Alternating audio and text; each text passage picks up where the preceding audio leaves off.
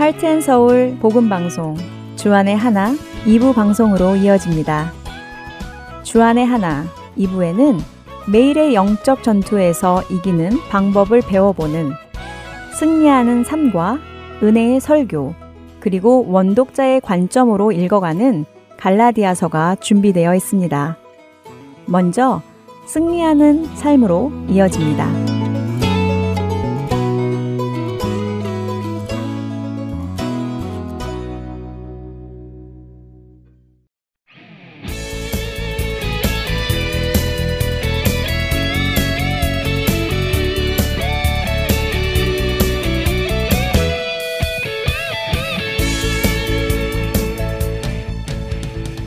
애청자 여러분 안녕하세요. 승리하는 삶 진행의 민경은입니다.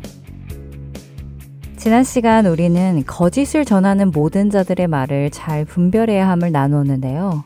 거짓을 잘 분별하지 못하면 어떻게 될까요?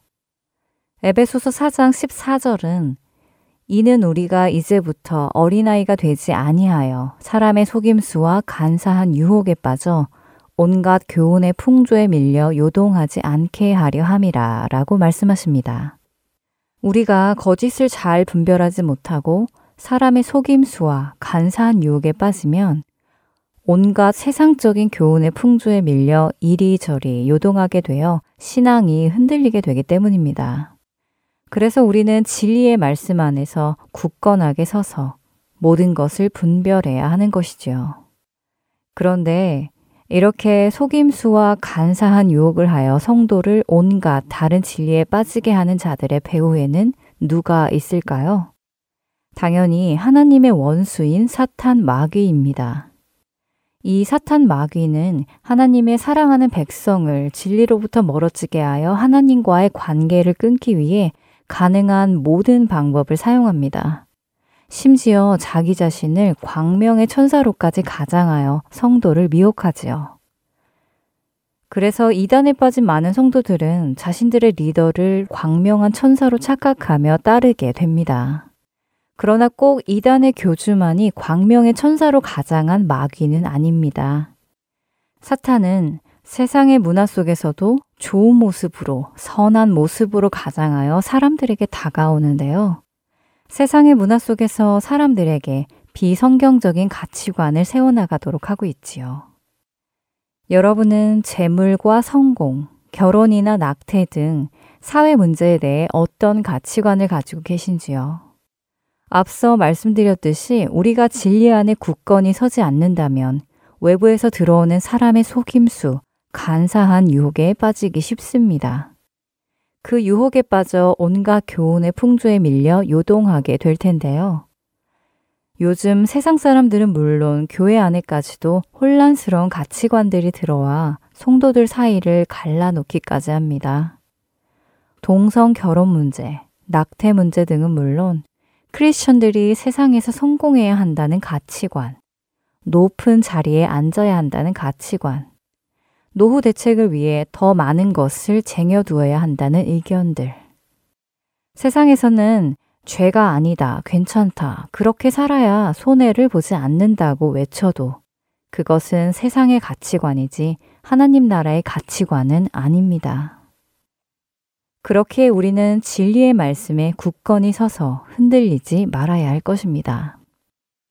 에베소서 6장 14절에서는 이렇게 성도가 진리의 말씀 안에서 굳건히 서는 모습을 서서 진리로 너희 허리띠를 띠고 라고 표현하십니다. 진리의 허리띠는 우리가 영적 전투를 임할 때 입어야 하는 전신 갑주 중 가장 먼저 등장하는 갑옷의 소품입니다. 성경은 우리에게 하나님의 전신 갑주를 취할 것을 명령하십니다. 여기서 전신 갑주란 군인이 온몸을 보호하기 위해 입는 갑옷과 투구, 전체 한 벌을 의미합니다. 우리에게 있는 영적 전투에 맞서 싸우기 위해서는 이 전신갑주를 꼭 착용해야 하지요. 우리가 전신갑주를 착용해야 하는 이유를 에베소서 6장 13절은 악한 날에 우리가 능히 대적하고 모든 일을 행한 후에 서기 위함이라고 말씀하십니다. 승리하는 삶, 오늘부터는 우리가 반드시 착용해야 하는 이 전신갑주를 하나씩 살펴보겠습니다. 그런즉 서서 진리로 너희 허리띠를 띠고 의의 호심경을 붙이고 평안의 복음이 준비한 것으로 신을 신고 에베소서 6장 14절과 15절의 말씀입니다. 말씀드린 대로 전신갑주를 입으라 라고 말씀하신 뒤 가장 먼저 준비하라는 것이 서서 진리로 너희 허리띠를 띠라는 말씀입니다. 왜 허리띠부터 띠라고 하실까요? 사도 바울이 에베소를 썼던 당시는 지금의 옷차림과는 많이 다른 시대였습니다. 당시 옷차림은 통으로 되어 있는 옷이었기 때문에 허리띠로 고정시키지 않으면 너풀거려 행동하기 불편했다는데요. 더욱이 로마 병사는 근무 중일 때 칼집을 달아 검을 꽂을 수 있는 허리띠를 꼭 차야 했다고 합니다. 또 이 허리띠는 병사의 겉옷을 제자리에 고정시켜주는 것은 물론 전투 중에 잘 싸울 수 있게 옷과 검을 고정시켜주는 역할도 했다고 합니다. 쉽게 말해 옷을 입고 난 뒤 가장 먼저 하는 것이 허리띠를 동여 옷을 고정시키고 자세를 만드는 것이지요. 그 사람이 행동하도록 준비시켜 주는 것이 바로 허리띠인 것입니다. 그런데 성경은 진리로 허리띠를 띠라고 하십니다. 우리가 그리스도인으로서 전투에 참여하기 위해 가장 먼저 해야 하는 허리띠를 진리로 띠라고 하시는 것이지요. 이렇게 우리의 자세를 고정시켜 주는 것은 바로 진리인 것입니다. 그렇다면 진리는 무엇인가요?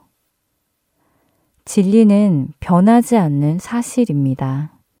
하나님은 어제나 오늘이나 내일이나 동일하신 분입니다. 변하지 않으시지요. 또한 그분의 말씀은 언제나 동일하십니다. 예수님께서는 요한복음 17장 17절에서 아버지의 말씀은 진리니이다 라고 하십니다. 또한 요한복음 14장 6절에서 내가 곧 길이요, 진리요, 생명이니 라고 말씀하시지요. 요한복음 16장 13절에서 예수님은 성령님을 진리의 성령이라 부르시며 진리의 성령님이 오시면 우리를 모든 진리 가운데로 인도하신다고 말씀합니다. 다시 정리하자면 하나님 아버지의 말씀이 진리이고 그 말씀이 육신이 되어 오신 예수님이 진리이십니다. 그리고 그분의 영이신 성령님이 진리의 영이시기에 결국 하나님의 말씀이 우리의 허리를 죄어매는 진리의 허리띠이며 예수 그리스도께서 우리의 중심이 되는 허리띠이시며 우리를 진리 가운데로 인도하시는 성령 하나님께서 우리의 허리띠가 되시는 것입니다. 여러분은 무엇으로 여러분의 허리띠를 삼고 계십니까? 무엇을 중심으로 서 계시는지요? 진리의 말씀입니까? 아니면 세상의 가치관입니까? 우리가 영적 전투에서 승리하고자 한다면 우리는 진리로 허리띠를 띄어야 할 것입니다. 다음 시간에 계속해서 전신갑주에 대해 알아보겠습니다. 승리하는 삶 오늘 여기에서 마치겠습니다. 저는 다음 시간에 다시 찾아뵙겠습니다. 안녕히 계세요.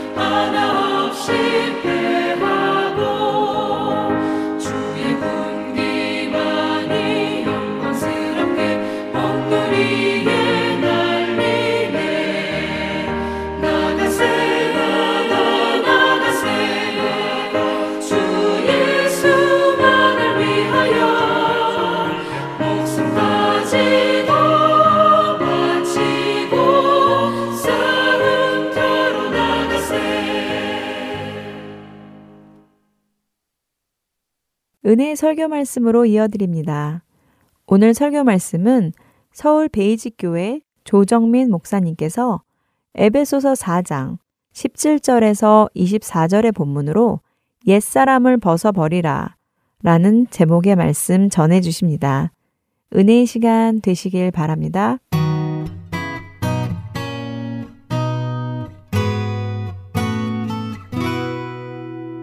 사도 바울은 이 교회됨, 교회됨이라고 하는 것에 대한 나름대로의 애통함이라든지 또 안타까움이 컸던 그런 사람이에요. 왜냐하면 그는 이미 교회 그 누구도 상상할 수 없는 영광을 보았기 때문에 여러분 진짜를 본 사람은 가짜를 보면 답답하잖아요. 그런 심경으로 이 편지를 썼다는 것을 우리가 주목할 필요가 있어요. 교회란 무엇입니까? 그는 교회만 생각하면 가슴이 뛰는 사람이에요. 그리고 이 예배소설을 통해서 우리가 이 사도 바울이 교회를 생각할 때 떠오르는 단어 두 개가 있다면 하나됨 그리고 충만함, 풍성함 그런 것이죠. 교회란 이방인이건 유대인이건 하나 될 수 있는 공동체자.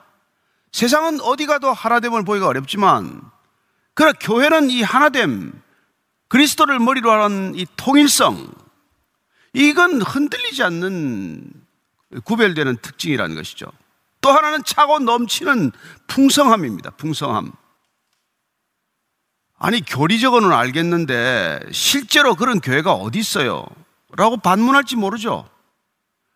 그러나 1세기 초대 교회인 적어도 예루살렘 교회나 안디옥 교회는 그런 하나됨, 그런 풍성함이 흘러 넘쳤기 때문에 지금 사도 바울은 소아시아에 세워져 있는 이 에베소 교회를 향해서 특별히 그 헬라인 개종자들, 이방인 개종자들이 많은 이 교회도 얼마든지 하나 될 수 있고 충만함이 차고 넘치는 교회 본질을 드러낼 수 있다. 이게 사도 바울의 깊은 생각이죠. 그래서 오늘 그는 이 세상 가운데서 교회됨을 드러내는 것, 아니, 드러냄을 애쓸 것도 없어요. 세상과 다르게 삶은 교회는 그 다름이, 구별됨이 드러나게 되어 있을 뿐이에요. 어떻게 드러나는 것이냐? 그는 이미 그 앞서서도 사장에서 그렇게 말합니다. 교회란 어떻게 다른 존재냐? 왜냐하면 하나님께서 교회란 불러낸 사람들인데 이 부르심을 받은 사람들이 부르심에 합당하게 살면 교회가 되는 것이죠. 그리고 겸손과 온유와 인내로 사랑으로 이렇게 섬기면 또 서로가 지체가 되어서 받은 분량대로 교회를 서로 사랑으로 세워나가면 그 교회는 당연히 세상과는 달라도 확연히 다른 그 다름이 드러나게 되어 있다는 것이죠. 오늘 사도 바울은 재차 우리가 그리스도인으로 살아가는 삶의 모습, 세상과 다를 수밖에 없는 이유, 세상과 달라도 확연히 다를 수밖에 없는 그 가장 뚜렷한 이유를 우리에게 다시 설명해 주고 있는 것이죠. 왜 교회는 다른가? 왜 교회는 세상과 다를 수밖에 없는가? 왜 교회는 이 희망 없는 세상에서 진정한 희망인가? 그런 얘기를 하고자 하는 것입니다. 먼저 17절 말씀 다시 읽습니다. 시작. 그러므로 내가 이것을 말하며 주 안에서 증언하노니 이제부터 너희는 이방인이 그 마음에 험한 것으로 행한 것 같이 행하지 말라. 사도 바울은 오늘 교회란 이방인이 사는 것처럼 살지 않는 것, 이방인이 살아가는 삶의 방식, 사고방식과는 전혀 다른 것, 그게 교회라고 말하는 것이죠. 그러면 이방인들은 어떻게 사는데요?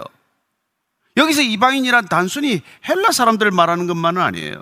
바울 속에 마음속에 있는 것은 예수를 주라고 고백하지 않는 사람들, 하나님을 거부하고 하나님을 없다고 인정하는 사람들의 삶은 하나님을 아버지로 인정하는 삶과 어디서 나눠지는가를 확연히 얘기하고자 하는 것이죠. 사도 바울은 그 말을 내가 증언하듯이 한다는 거 얘기합니다. 왜 사도 바울은 이 말을 내가 간증하듯이 증언하듯이 확실에 차서 이 얘기를 할 수 있을까요? 본인이 그렇게 살았기 때문에 비록 그가 바리새인 중에 바리새인이었지만은 예수를 모르는 바리새인으로 살았을 때 그는 얼마나 자기 스펙을 쌓는데 애를 썼던 사람이에요. 지고 못 사는 사람이에요. 대접 못 받으면 못 사는 사람이에요. 그가 세상 속에서 어떻게 남보다 조금이라도 더 올라가고자 하고 남보다 어떻게 또는 조금 더 알려지고자 하고 남보다 어떻게 더 대접받고자 하는 그 삶의 스펙 속에서 죽을 만큼 열심히 살았지만 그러나 그렇게 살아본 결과 그는 이방인들의 삶, 불신자의 삶, 하나님을 모르는 삶, 예수 그리스도를 주라고 고백하지 않는 사람들의 삶은 천편일률적으로 동일하다는 것을 깨달았던 사람이에요. 그게 뭐냐면은 마음이 허망한 사람이라는 거예요. 그 허망한 마음을 가지고 일생 살아가는 삶의 모습이 하나님을 모르는 사람, 그리스도를 부정하는 사람들의 공통된 특징이라고 말하고 있는 것입니다. 그 마음이 허망하다는 거예요.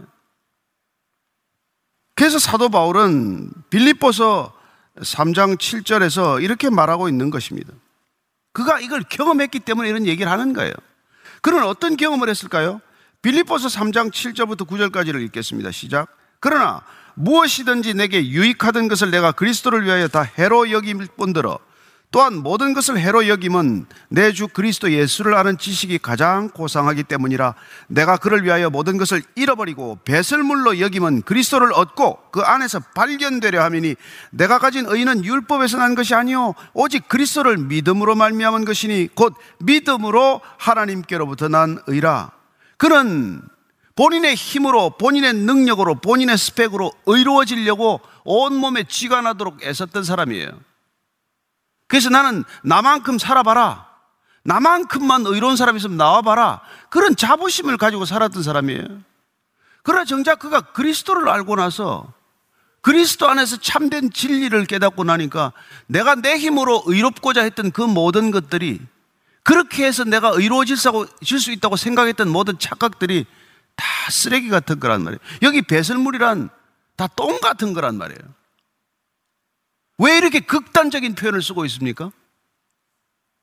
그가 경험했으니까. 그가 그리스도라는 지식을, 그리스도를 아는 지식 안에서 내가 이때까지 추구해왔던 모든 지식들은 다 거짓이구나. 참된 게 아니구나. 이걸 알게 된 것이죠. 오늘 사도 바울은 그렇게 인생이 허망해지는 이유, 왜 그렇게 실컷 살고 나서 인생의 허망함을 뒤늦게 발견하게 되는지를 이유를 이렇게 말해줘요. 그게 18절입니다. 시작.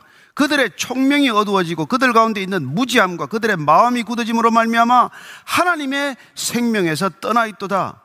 왜 그렇게 허망한 삶이 된 것을 뒤늦게 발견하게 되느냐? 좀 일찍 발견하지. 총명이 어두워져서 그렇다는 거예요. 왜요? 얼마나 총명해요? 얼마나 총명한 사람들이 많습니까? 근데 보십시오. 세상에는 그렇게 총명한 줄 알지만은 그 총명이 어두워진 총명이기 때문에 나중에 가서야 뒤늦게 허망한 마음이 되고 마는 거예요. 총명한데, 정말 총명한데, 정말 어리석은 사람들을 우리가 수없이 보지 않습니까? 여러분 세상에 탁월한 사람들 수없이 많이 보았습니다. 얼마나 많아요? 근데 그들 가운데는 무지함이라는 거예요. 알기는 많이 아는데 꼭 알아야 될 거는 몰라요. 근데 그 이유가 뭐냐면 총명이 왜 어두워졌고 왜 그렇게 됐냐니까 마음이 굳어짐으로 말미암아서 하나님의 생명에서 떠난 사람들이라는 거예요. 마음이 굳어졌다. 그 사람들 보면 마음이 다 굳어졌대요. 그렇죠. 마음이 굳어졌다는 건 마음이 딱딱하다는 것이고 마음을 열지 않는다는 뜻이에요. 마음이 닫힌 거예요. 여러분 그 사람들한테 아무리 하나님이 얘기하고 아무리 예수님을 전하려고 들어갑니까? 마음이 닫혔는데 안 들어죠. 그래서 결과적으로는 그렇게 됐는데 문제는 뭐냐면 그렇게 마음을 닫고 있는 건 뭐까지는 좋아요. 근데 그런 사람들 또 마음을 어디다 여냐면은 세상의 헛된 지식, 정보에는 온갖 마음을 다 열어놔요. 대문을 활짝 열어놓아서 세상의 것들은 다 받아들입니다. 참 근데 문제는 그렇게 우리가 살아가다 보면은 뭐를 받아들여야 되고 뭘 받아들여야 될지 말아야 될지에 대한 분별력을 잃고, 잃고 마는 것이죠. 그리고 점점 우리가 이 지금 중요한 오늘 사도 바울의 깊은 통찰은 뭐냐면 그렇게 마음이 굳어지게 되면 문제는 하나님의 생명에서 떨어진다는 거예요. 이걸 누가 알겠어요? 이 비밀을. 제가 그 곰곰이 생각해 보다 그랬어요. 제가 어릴 때 자석을 가지고 놀기를 좋아했는데 자석 가지고 놀면 쇳가루가 막 이렇게 붙잖아요. 근데 이제 자석을 이렇게 가까이 가면 쇳가루가 다 붙는데 다 띄워놓고 나서 쇳가루가 끌려오지 않는 데까지 자석을 띄워놓으면은 쇳가루가 반응을 안 하죠. 이만큼 떨어지면은 이 자석이 옆에 있어도 쇳가루가 움직이지 않습니다. 어쩌면 본인이 하나님하고 점점 멀리 떨어져서 하나님께 반응할 수 없을 만큼 멀어져 버린 거예요. 신기한 거는 자석에 오래 쇳가루를 붙여놓으면 자석을 띄어놔도 쇳가루끼리 자성이 생겨서 쇳가루끼리 붙는 현상이 일어납니다. 저는 이 자성이나 영성이 꼭 마찬가지예요. 하나님께 가까이 다가가면은 영성이 생기기 시작해요.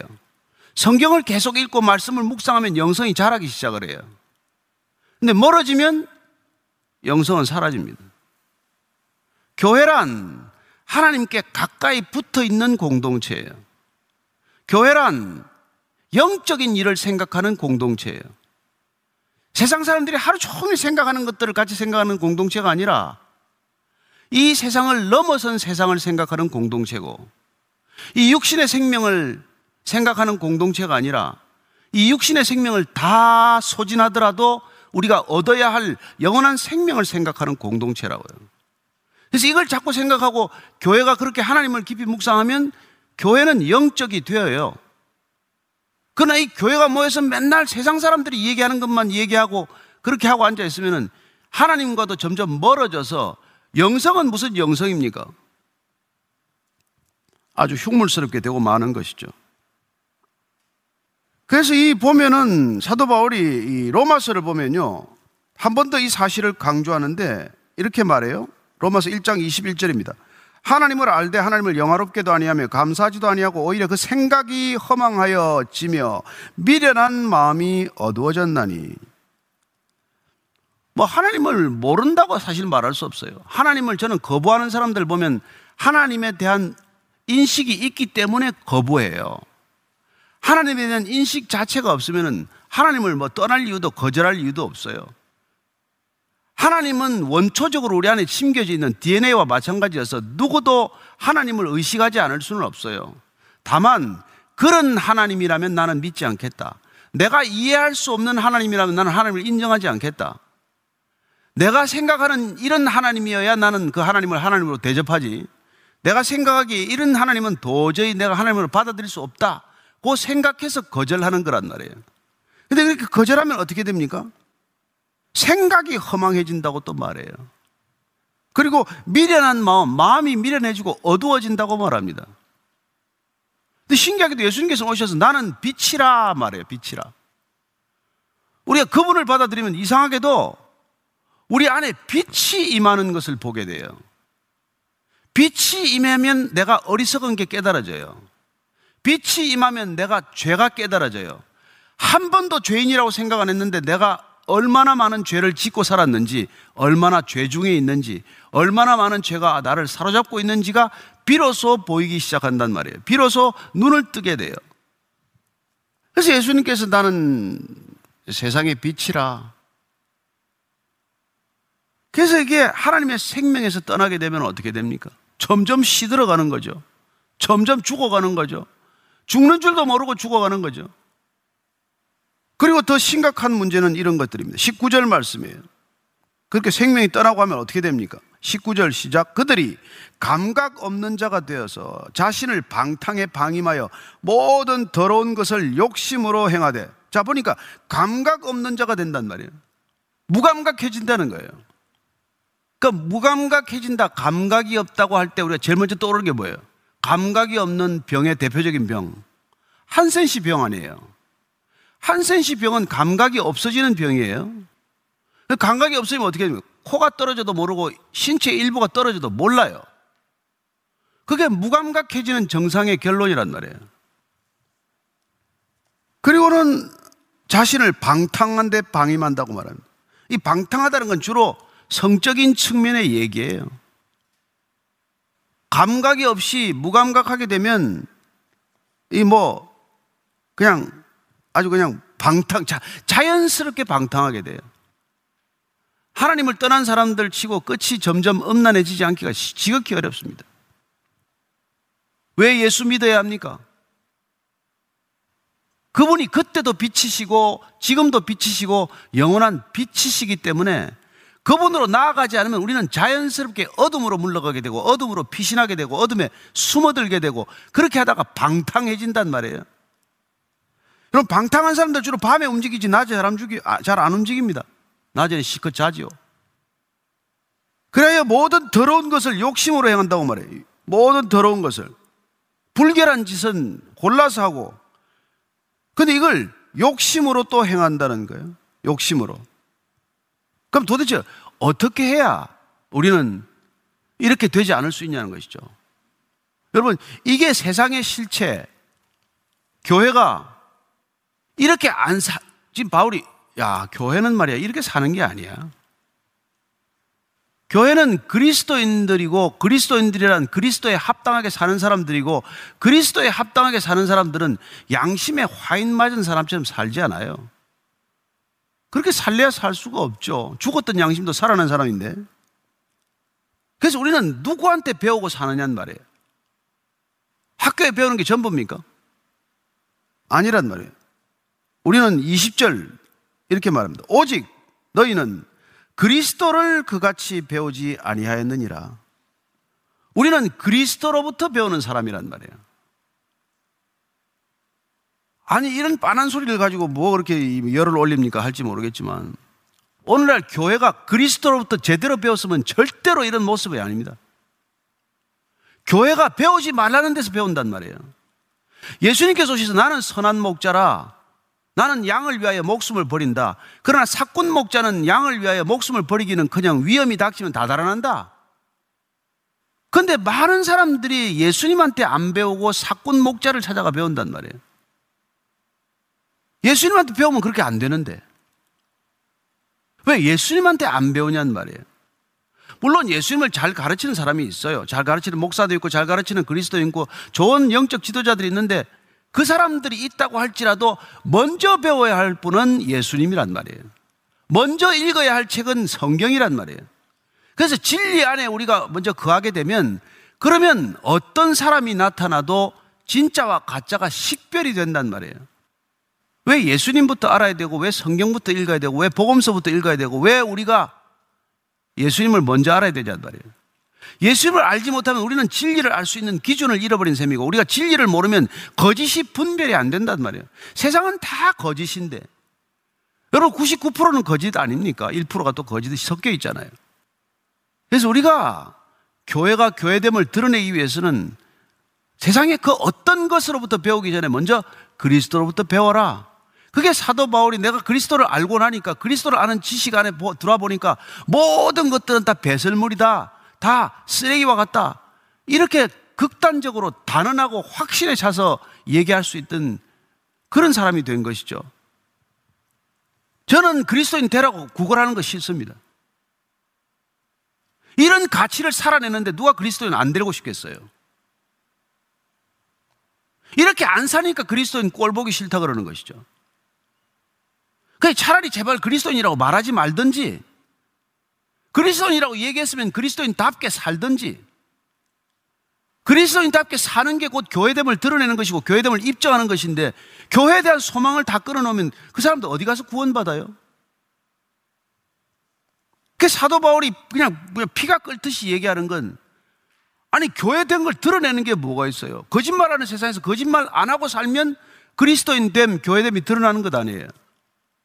양심에 화인 맞은 사람들 틈에 살면서 양심대로 살면 교인됨, 그리스도인됨, 성인됨이, 성도됨이 드러나는 것 아니에요. 뭘 드러나려고 애쓸 게 뭐 있어요? 그 얘기를 하는 거란 말이에요. 어떻게 안 드러날 수 있냐, 어떻게. 다 허망하게 살아가는데 진리 안에서 살아가기 때문에 그 마음 가운데는 늘 소망이 있고 늘 기쁨이 있고 늘 누군가를 베풀고자 하는 그 배려심이 있고 아, 그렇게 삶은 당연히 구별된 삶이 되는 것이죠. 뭘 더 하려고 애를 써야 돼요? 교회는 그런 일을 위해서 부름을 받은 조직이 아니에요. 교회는 사람이 달라져야 되는 곳이란 말이에요. 내 안에 내면이 변해서 어떤 것으로부터도 흔들리지 않는 중심을 가지고 살아가는 삶으로 변화된 삶을 이루는 것인데 무슨 일을 하기는 일을 해요. 안 변한 사람이 일해봐야 교회만 시끄러워지고 오해만 더 많이 불러일으키는 것이죠. 그리스도한테 안 배우고 다 그냥 엉뚱한 데서 배우기 때문에 그렇단 말이에요. 저는 우리가 그리스도를 배우면은 다르다고 생각해요. 근데 세상에 더 많이 배우면 세상 사람이 되는 것이고 그리스도한테 더 많이 배우면 그리스도인이 되는 것이고 뭐 어려울 게 있습니까? 자, 그럼 그리스도한테 배우면 어떻게 되는 건가요? 한번 21절 읽습니다. 시작.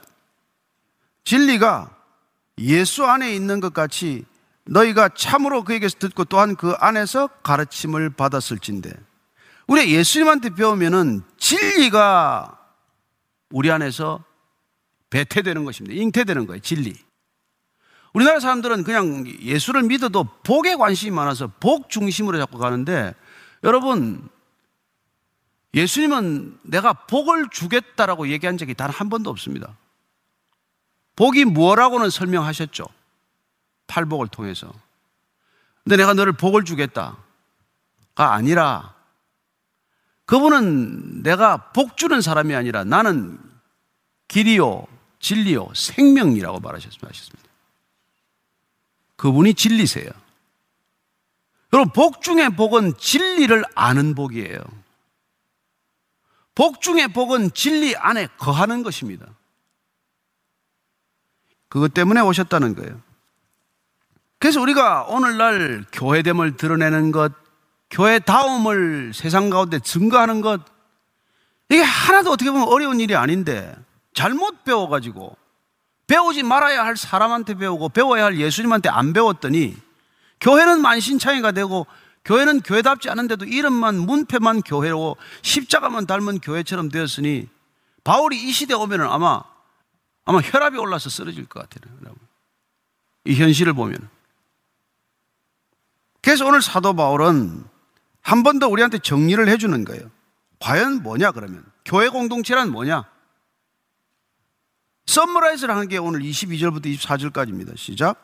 너희는 유혹의 욕심을 따라 썩어져가는 구습을 따르는 옛사람을 벗어버리고 오직 너희의 심령이 새롭게 되어 하나님을 따라 의와 진리와 거룩함으로 지으심을 받은 새 사람을 입어라. 말은 좀 길지만은 딱 한 절로 줄인 뭐예요? 옛사람을 벗어버리고 새 사람을 입어라. 교회란 뭡니까? 옛사람을 벗고 새 사람을 입은 공동체란 말이에요.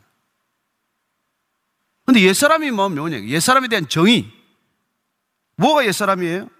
그게 오니까 유혹의 욕심을 따라 썩어져 가는 구습을 따르는 사람이 옛사람이에요. 참, 이 한 절에 어쩌면 이렇게 구구절절 통찰이 있는지 말이에요. 자, 유혹의 욕심. 하나씩, 단어를 하나 보요 유혹의 욕심. 여러분, 욕심이란 내 마음이 유혹당한 거예요. 제가 어제 이 표현을 보면서 정말 무릎을 쳤어요. 욕심이 뭐냐? 아, 이게 유혹당한 거란 말이에요. 유혹의 원래 뜻은 속이는 거예요. 내 마음이 속은 상태가 욕심의 상태예요. 너 하나 더 사, 이거. 야, 세일인데 지금 사 쟁여놔야지. 야, 투자받아서 저, 그, 저 주식 사, 지금. 얼마나 많은 유혹이 있는지 모릅니다. 너왜 왜 여기서 이런 교회에서 이런 거 하고 앉아 있어? 이게 다 속이는 소리인데 그 속이는 게 우리 마음에 와서 딱 닿으면 욕심이 되는 거란 말이에요. 여러분 욕망이 나쁘지 않아요. 욕망은 본능적인 거예요. 누구나 욕망을 가지고 있어요. 근데 그 욕망이 부풀어 올라가지고 도가 지나칠 때 그 욕망을 사로잡아 와야 되는데 사로잡혀 가면 욕심이 된단 말이에요. 욕망을 내가 컨트롤 할 수 있는 걸 자제력이라고 그래요.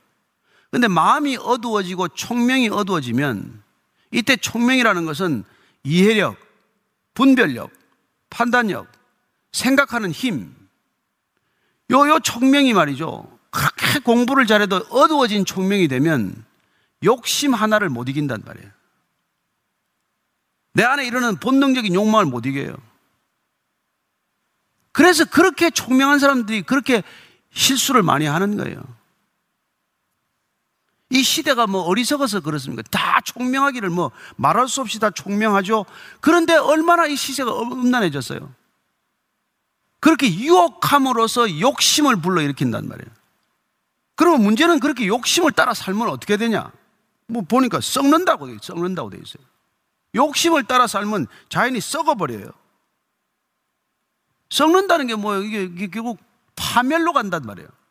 썩는다? 타락한다? 부패한다? 파멸한다? 끝이 파멸이죠, 뭐. 욕심 때문에 파멸로 가는 이 삶의 악순환을 구습, 옛날 습관이라고 말합니다. 옛사람이 살아가는 삶의 패턴이란 말이에요. 근데 새 사람은 뭡니까? 새 사람은. 첫째, 새 사람은 오늘 지으심을 받은 거란 말이에요. 이건 내 힘으로 안 되는 거예요. 지으심을 받았다는 거. 이 짓다는 뜻은 창조에 해당하는 단어예요.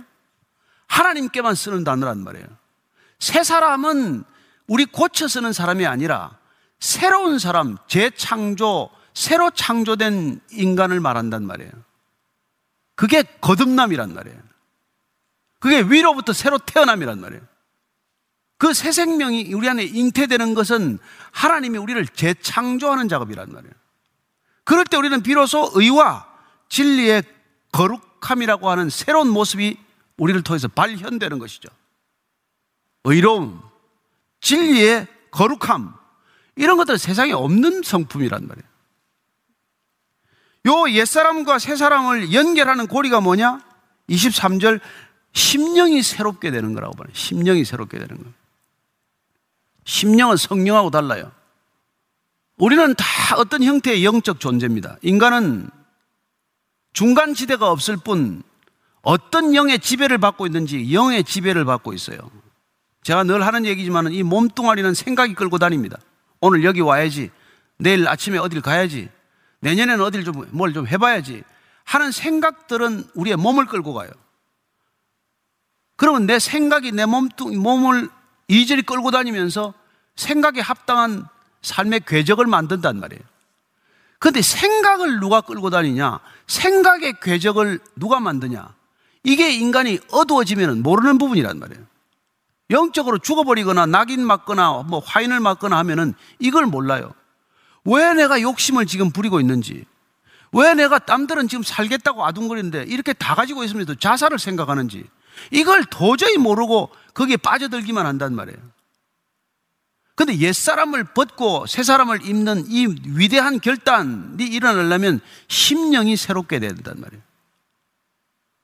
그래서 예수님께서 내가 새 영을 부어주겠다고 말하는 거란 말이에요.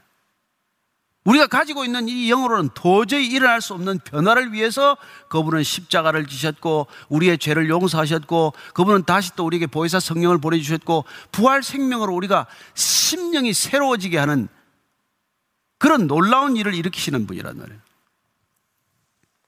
자, 오늘 사도 바울이 우리에게 가르쳐 주는 건 단순해요. 어떻게 교회됨을 드러낼 것입니까? 교회 되려고 애쓸 것 하나도 없어요. 세상 사람 사는 식으로 안 살면 돼요. 거짓말 할 때 거짓말 안 하고 잘못했으면 사과 아무도 안 하는데 가서 사과하고 다시 그런 잘못을 되풀이하지 않고 욕심 부리고 사는 세상에서 욕심 안 부리고 살고 두 개 가질 수 있는데 하나는 나눠 가지고 뭐 이런 거 하면은 그거는 그냥 교회됨이 그냥 드러날 뿐이에요. 그래서 정말 참 안타깝게도 우리가 그렇게 살면 되는데 그게 안 되는 까닭은 심령이 새로워져야 되는데 이 심령을 어떻게 새롭게 할 것인가? 우리의 마음에 마음의 주인을 어떻게 바꿀 것인가요? 우리 마음의 보좌를 누구한테 내어드릴 것인가? 근데 마음의 주도권을 넘겨주는 방법이 뜻밖의 의외로 쉬워요. 말씀을 주셨습니다. 그래서 주님께서는 이 말씀이 내 안에 들어가서 박히면 내 인생의 주인이 바뀐다라고 말씀해 주신 게 요한복음 6장 63절이란 말이에요. 내가 너한테 이런 이 말이 곧 영이다. 이 영이, 이 말이, 이 말씀이 너를 이끌어가면 너는 진정한 이 세상을 이기는 그리스도인이 될 것이다. 그렇게 이 세상과 구별되고 이 세상을 이기는 그리스도인들의 공동체, 교회가 이 땅 가운데서 유일한 소망이 될 것이다. 그렇게 말씀해 가르쳐 주신 거란 말이에요. 그분한테 배우면 우리는 교회가 되는 것입니다. 교회를 다니는 사람으로 만족하지 않아요. 우리가 교회가 되는 것이 목적이란 말이에요. 어떻게 교회됨을 드러낼 것입니까? 오늘 주님의 말씀을 곰곰이 묵상하는 한 주가 되기를 바랍니다. 그 말씀이 우리 안에 우리가 소가 되새김질 하듯 소가 위 네 개를 가지고 되새김질 하듯 하루 종일 주의 말씀이 우리 안에서 묵상될 때 일어나십시오. 열심히 사십시오. 무슨 뭐 못할 일 없습니다. 그러나 우리 안에서 일어난 위의 되새김만은 말씀으로 위의 되새김을 하고 있으면 우리는 그리스도의 형상을 닮아가는 사람, 그리스도의 형상이 빚어지는 사람, 그리스도의 형상이 드러나는 교회가 될 줄로 믿으시기 바랍니다. 이게 지금 사도 바울이 오늘 우리에게 권면하는 진정한 교회됨의 본질 핵심이라고 하는 것입니다. 오늘 기도할 때 하나님 이 교회됨을 놓치지 않게 해 주옵소서. 우리 안에 그리스도의 형성이 말씀으로 빚어지게 하여 주옵소서.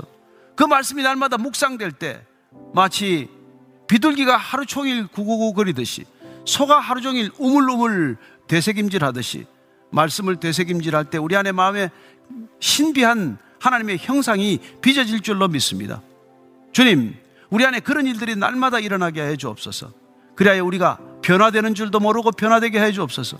우리가 성화되는 줄도 모르고 성화되게 해 주옵소서. 믿음으로 구원받았지만은 우리가 옛사람을 벗고 새사람을 입는 이 놀라운 성화의 결단은 우리의 몫이라는 것을 주님 말씀해 주셨사오니 날마다 성화되는 삶, 날마다 하나님의 형상을 닮아가는 삶, 날마다 그리스도의 형상이 우리 안에 이루어지는 이 놀라운 성화의 여정이 말씀으로 일어나게 하여 주옵소서.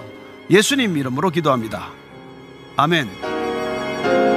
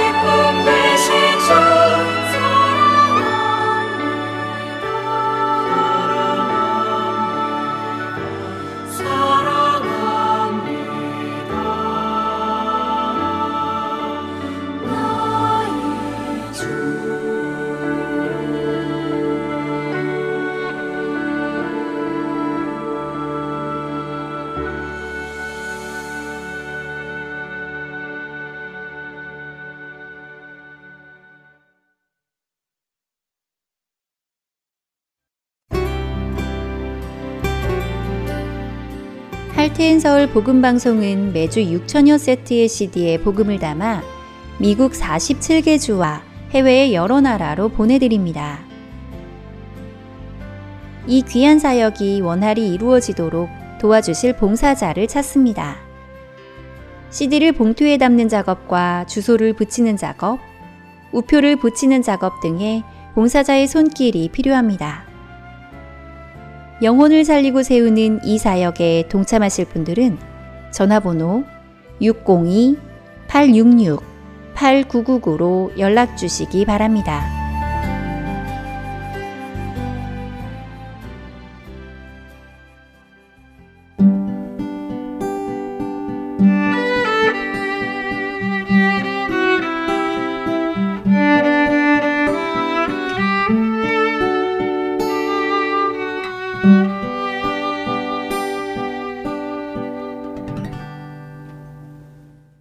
계속해서 원독자의 관점으로 읽어가는 갈라디아서 보내드립니다.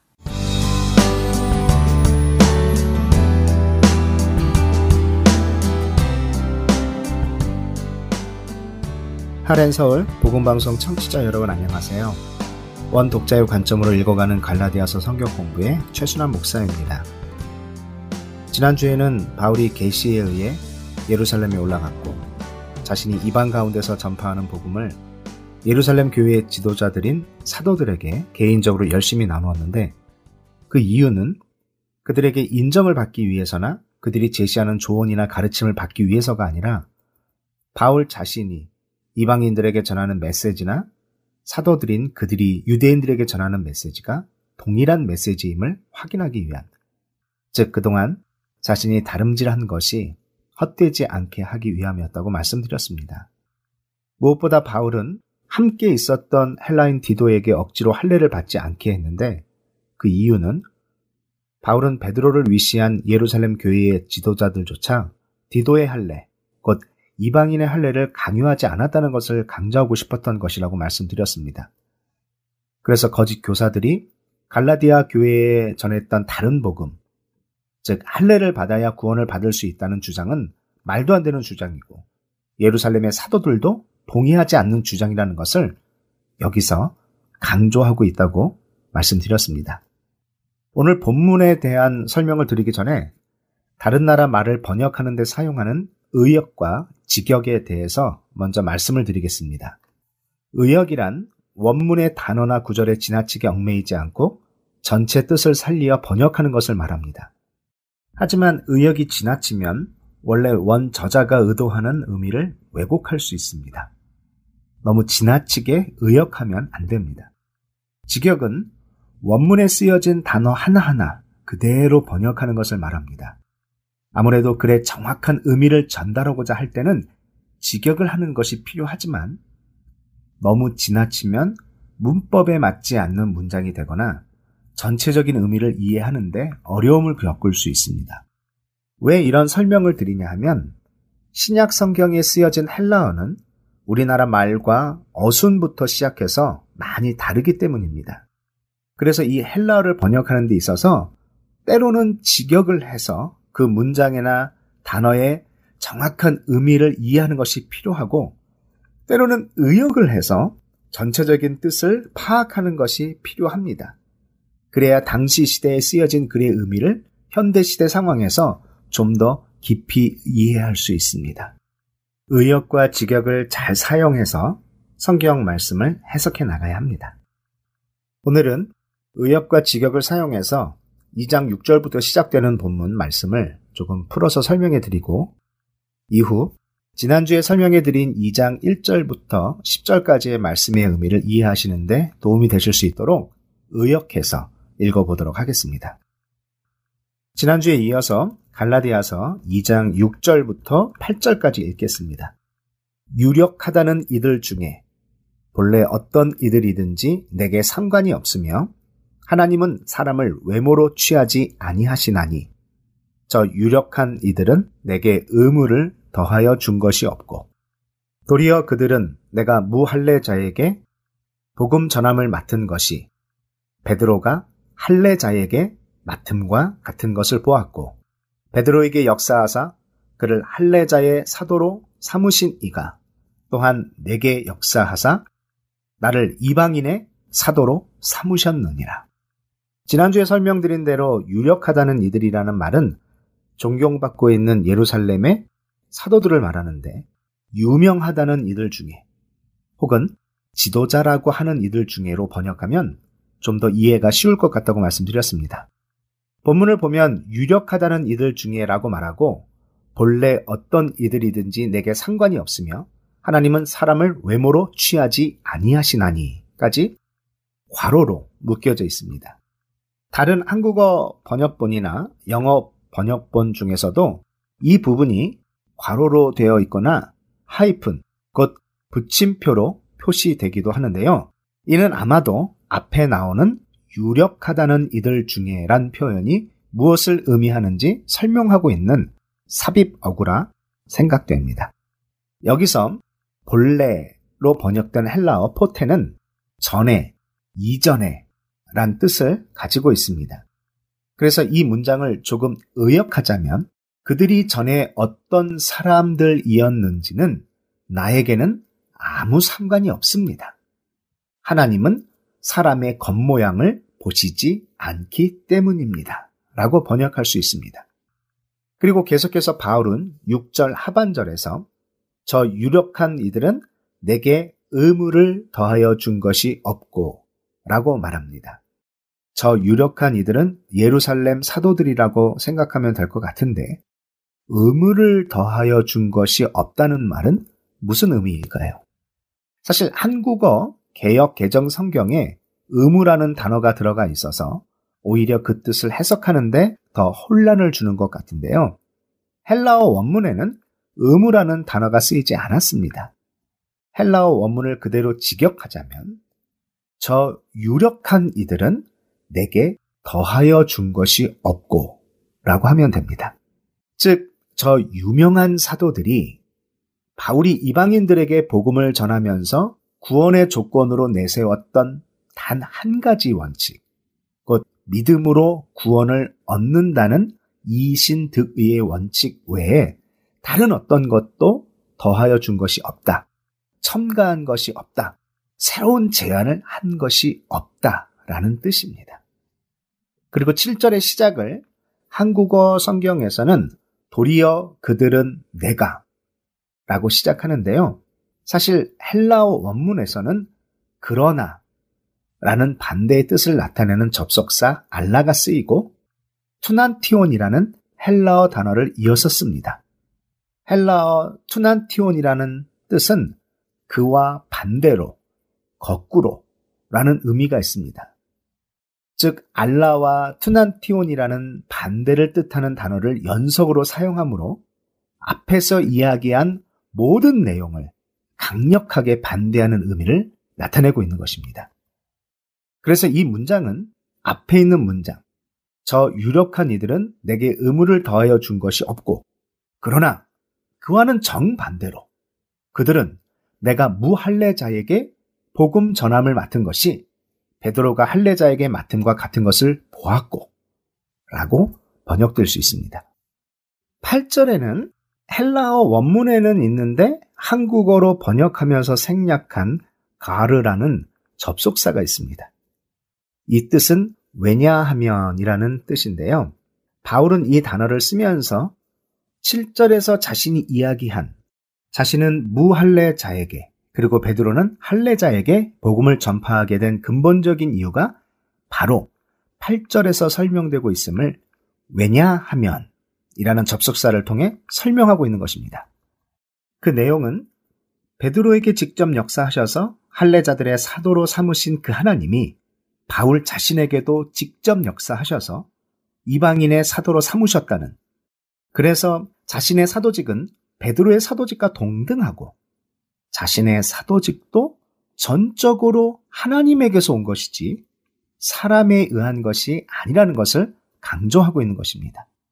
갈라디아서 배경에서 계속 말씀드린 대로 바울 자신의 사도직을 훼손했던 거짓 교사들의 반박해서 이 갈라디아서를 쓰고 있고 또한 자신의 사도직이 인간적 기원이 아닌 신적 기원을 가지고 있다는 자신의 사도직에 대한 정당성을 계속 증명하고자 하는 바울의 상황을 기억하시면서 이 구절을 이해하시면 좋을 것 같습니다. 계속해서 갈라디아서 2장 9절, 10절을 읽겠습니다.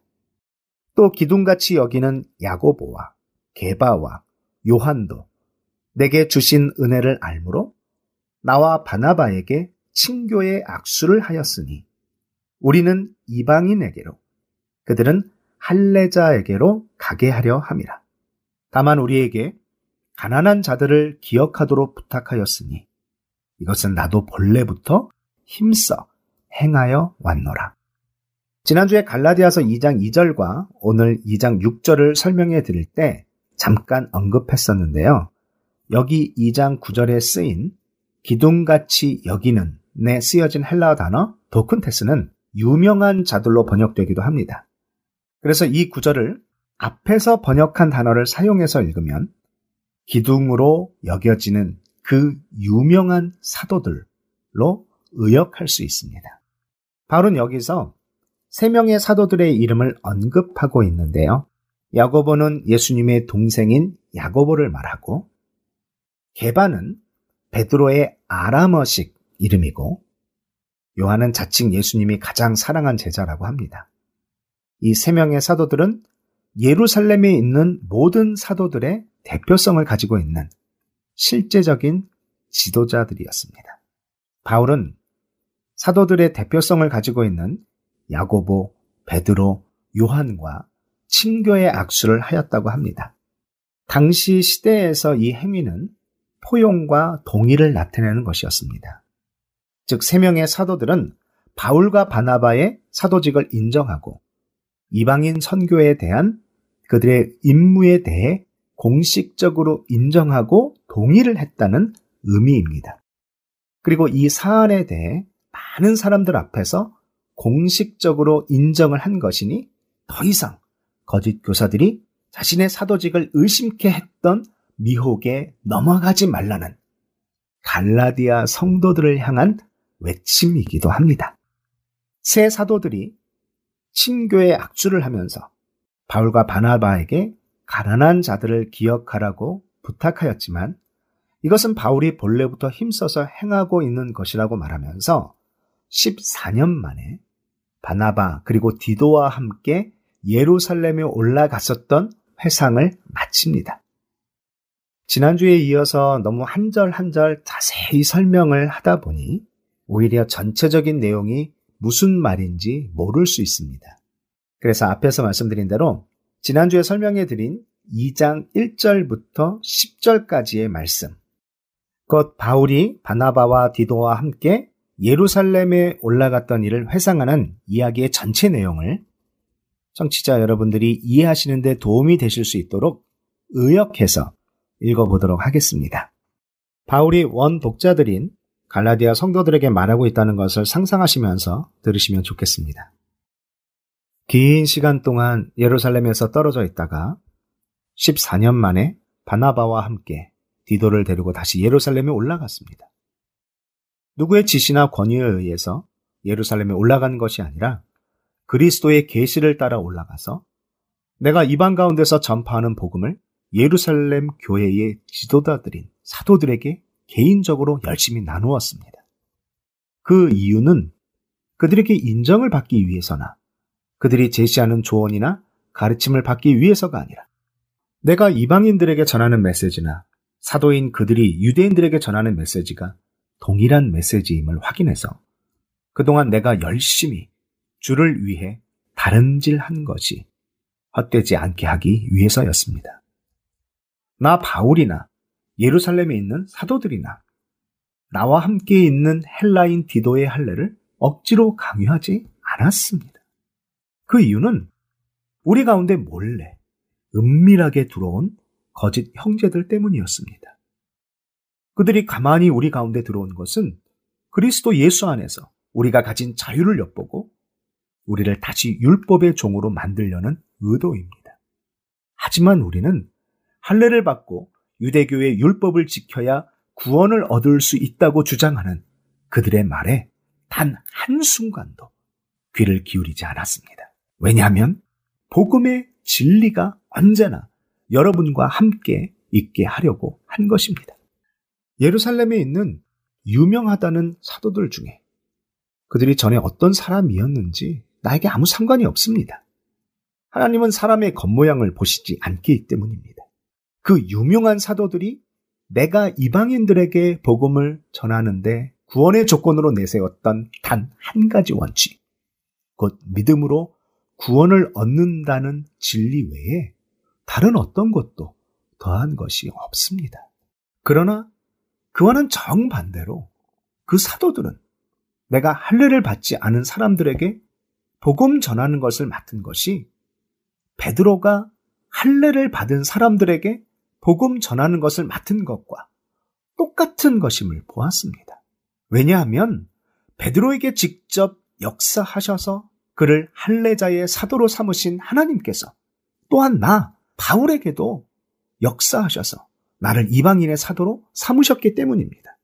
또 예루살렘 교회 기둥으로 여겨지는 그 유명한 야고보와 베드로와 요한도 이렇게 이방인의 사도로 나를 선택하신 하나님의 은혜를 알기 때문에 나와 바나바와 신교의 악수를 함으로 인해 우리는 이방인 선교를 위해 그리고 그들은 유대인 선교를 위해 가는 것을 공식적으로 인정하고 동의했습니다. 다만 우리에게 가난한 자들을 기억하도록 부탁했는데 그 일은 내가 전부터 열심히 해오던 일이었습니다. 청취자 여러분, 바울의 예루살렘 회상에 대한 전체 내용을 이해하는데 도움이 되셨나요? 이렇게까지 자신의 사도직의 정당성과 복음의 진리를 설명하면서 거짓 교사들의 교란에 넘어간 갈라디아 성도들의 어리석음을 일깨우는 그리고 갈라디아 성도들을 향한 바울의 마음을 읽으실 수 있으셨기를 바랍니다. 다음 시간에 뵙겠습니다.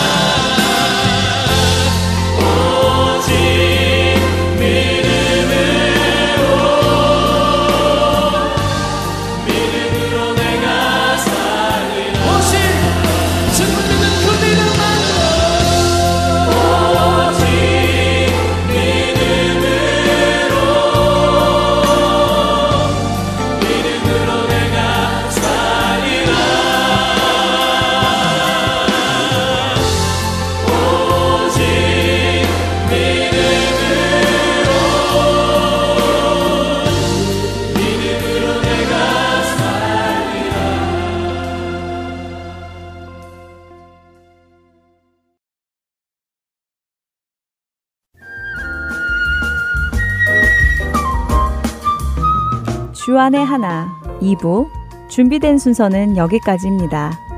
함께 해주신 여러분께 감사드립니다. 다음 시간에 뵙겠습니다. 안녕히 계십시오.